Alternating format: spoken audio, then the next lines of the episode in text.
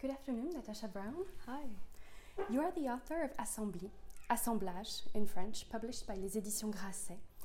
Throughout the novel, you show the life of your narrator, a brilliant young black woman working in finance in London, and by ricochet, of your readers through an economic lens. For instance, you write, You don't owe anything. I pay my taxes each year. Any money that was spent on me, education, healthcare, what, roads? I've paid it all back. And then some. Everything now is profit. I am what we've always been to the empire pure fucking profit.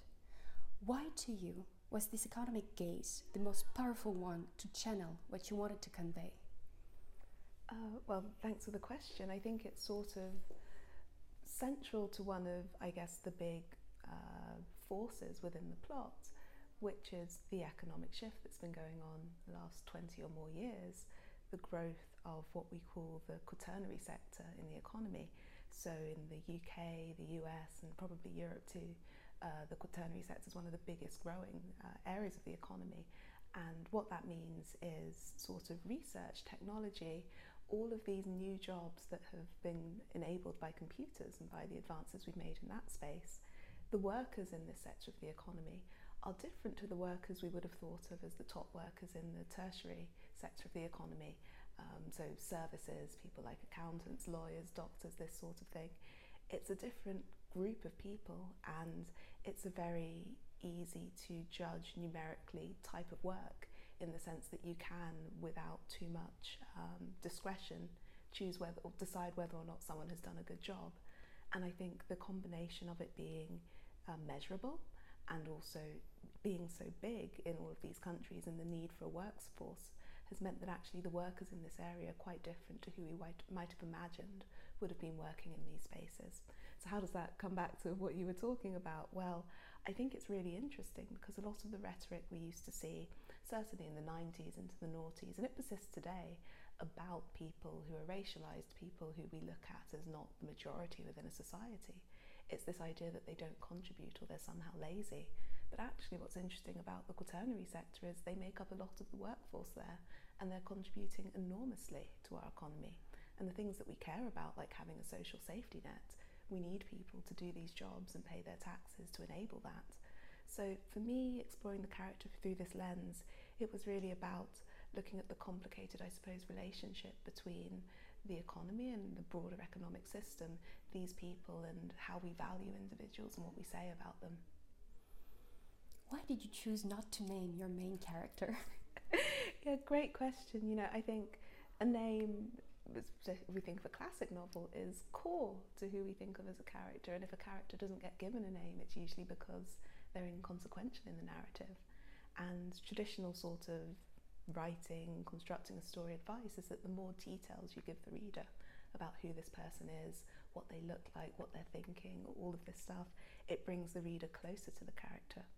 But my my suspicion with this is because this character is someone who we don't see very often in fiction and who we're not used to if we see the first person I, we, we learn at school essentially how to interpret that I when we see it in a book because this character is further away from what our expectation would be, my concern was that by piling on the details, it actually enhances the difference rather than taking away the difference. So I wanted to know how much can I pull away? Can I pull absolutely everything away? So, in fact, this character, rather than a fully fleshed person or character, is more of a void and more of hopefully a space that the reader feels encouraged to inhabit themselves so rather than there being, um, I think, a well defined main character in this story, it's much more about the reader becoming a part of it and looking out at what the narrator is telling us that she sees and following that narrative.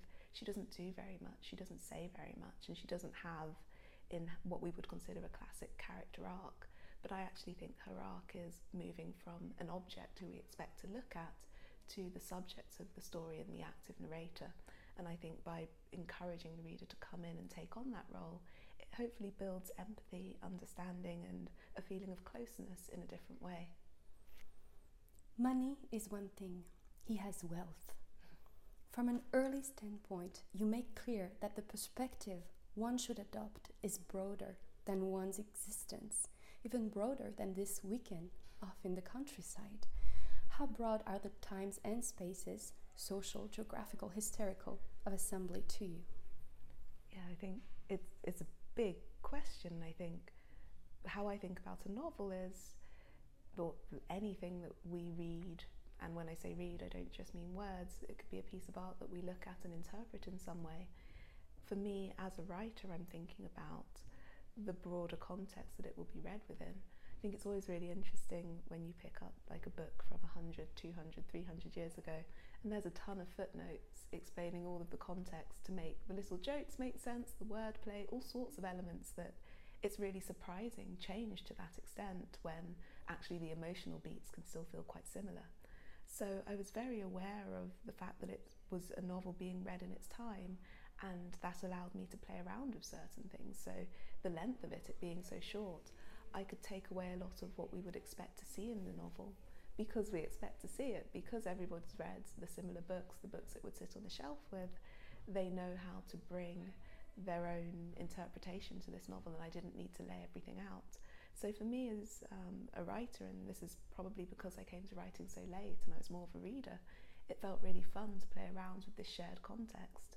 And it's been, I have to say, amazing and sort of surprising to me that it's worked in translation and it can be read by someone in France.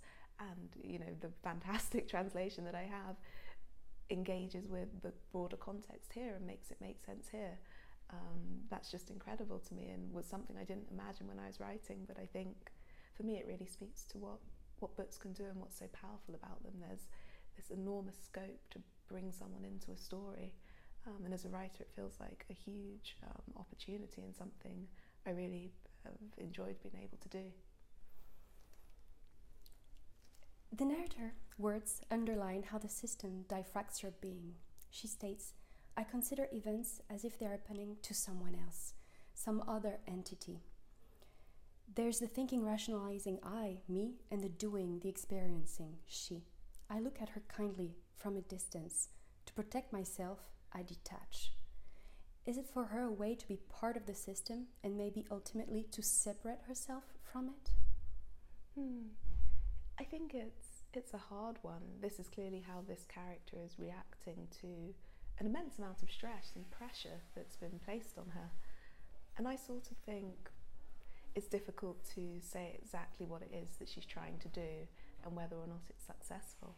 Uh, we all have, well, most of us have to think about our work selves, mm. whatever that may be, um, and separate that from our real selves, whatever that may be, and there may be some element of overlap. And I think it's not, it certainly doesn't seem to be an uncommon feeling that we have that in other areas of our lives as well.